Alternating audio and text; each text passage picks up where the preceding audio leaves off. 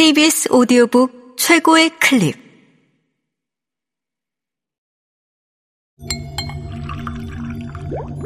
케이비에스 오디오북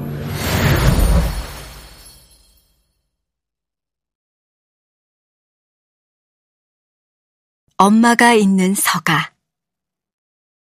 정은정 지음, 성우 신소윤 읽음.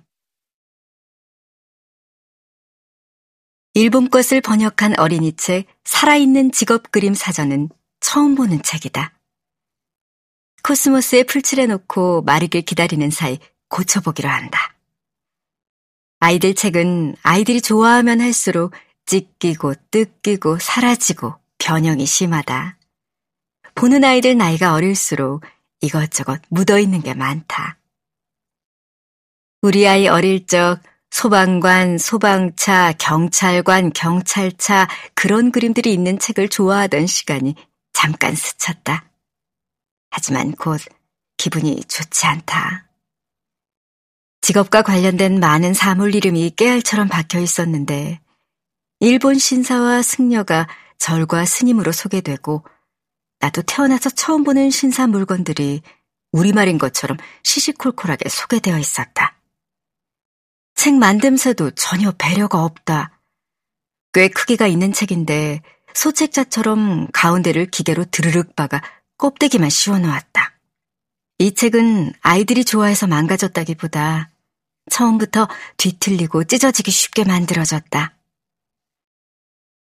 엄마들은 아이들이 어서 빨리 무언가 되길, 그걸 꿈으로 갖길 바랐을 것이다. 아니 아니야. 일본에서 한국으로 시집 왔거나 일본어 쓰는 사람들이 말 배우길 바라면서 읽었을까?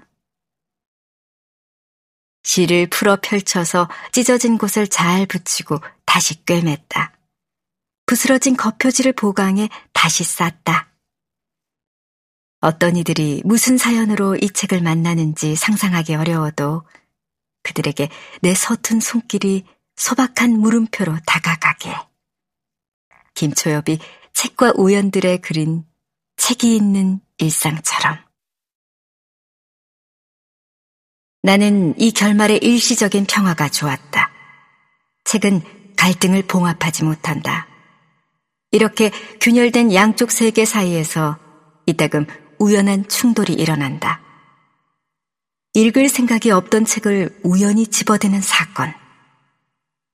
서가를 무작정 따라가다 한 번도 들여다본 적 없는 분야의 서가에서 헤매게 되는 일. 말도 섞을 일 없다고 여겼던 이들과의 독서 토론, 그 우연한 충돌도 균열을 꿰매지는 못하지만 잠시나마 적과 어깨를 맞대고 눈을 붙이게 한다.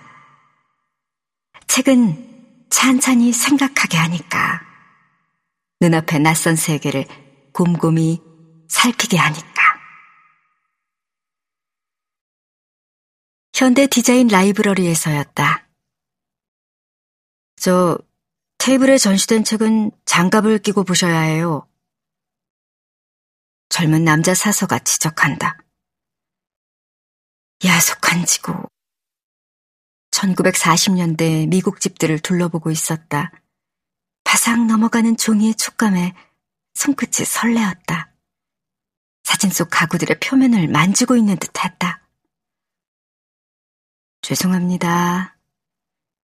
나는 얼른 비치된 라텍스 장갑을 낀다. 눈앞에서 세상이 바뀐다. 내 손은 장갑 속에서 땀만 뻘뻘 흘렸다. 천구백사십 년대 미국 거실 모습은 갑갑한 라텍스 고무장갑으로 기억되었다.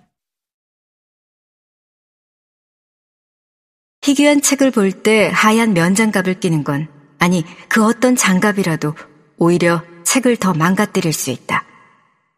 희귀하거나 상태가 좋지 않은 책을 만질 때 가장 좋은 방법은 사실 맨손으로 만지는 것이다. 대신 손을 비누로 깨끗하게 씻고 핸드크림도 바르지 않은 채로.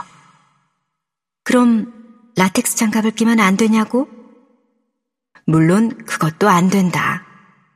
맨손으로 종이의 상태와 무게를 직접 가늠할 수 있을 땐 사람들은 무의식적으로 종이를 조심스럽게 넘긴다든지 만지기를 멈춘다든지 한다. 하지만 장갑을 끼면 손끝 감각이 함께 차단되어 둔해진다. 게다가 라텍스 장갑은 종이와의 마찰력이 높아지기 때문에 특히나 오래된 종이라면 더 쉽게 찢거나 구겨버리는 불상사가 발생할 수 있다. 사물의 소멸에서 한병철은 촉감은 모든 관계의 본질적 요소다. 신체적 접촉이 없으면 결속이 발생하지 않는다고 말한다. 그는 베냐민이 인용한 책에도 운명이 있다라는 라틴어 속담을 소개해준다. 책은 사물로서, 소유물로서 존재하는 한에서 운명을 가진다. 그런 책은 역사가 남긴 물질적 흔적들을 보유하고 있다. 베냐민의 글을 찾아 읽어보았다. 나의 서재를 정리하며 라는 글이었다.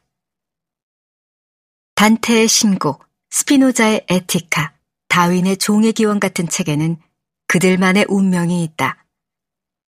수집가는 이 말을 다르게 해석한다. 책만 아니라 그 책들의 복제품에도 운명이 있다.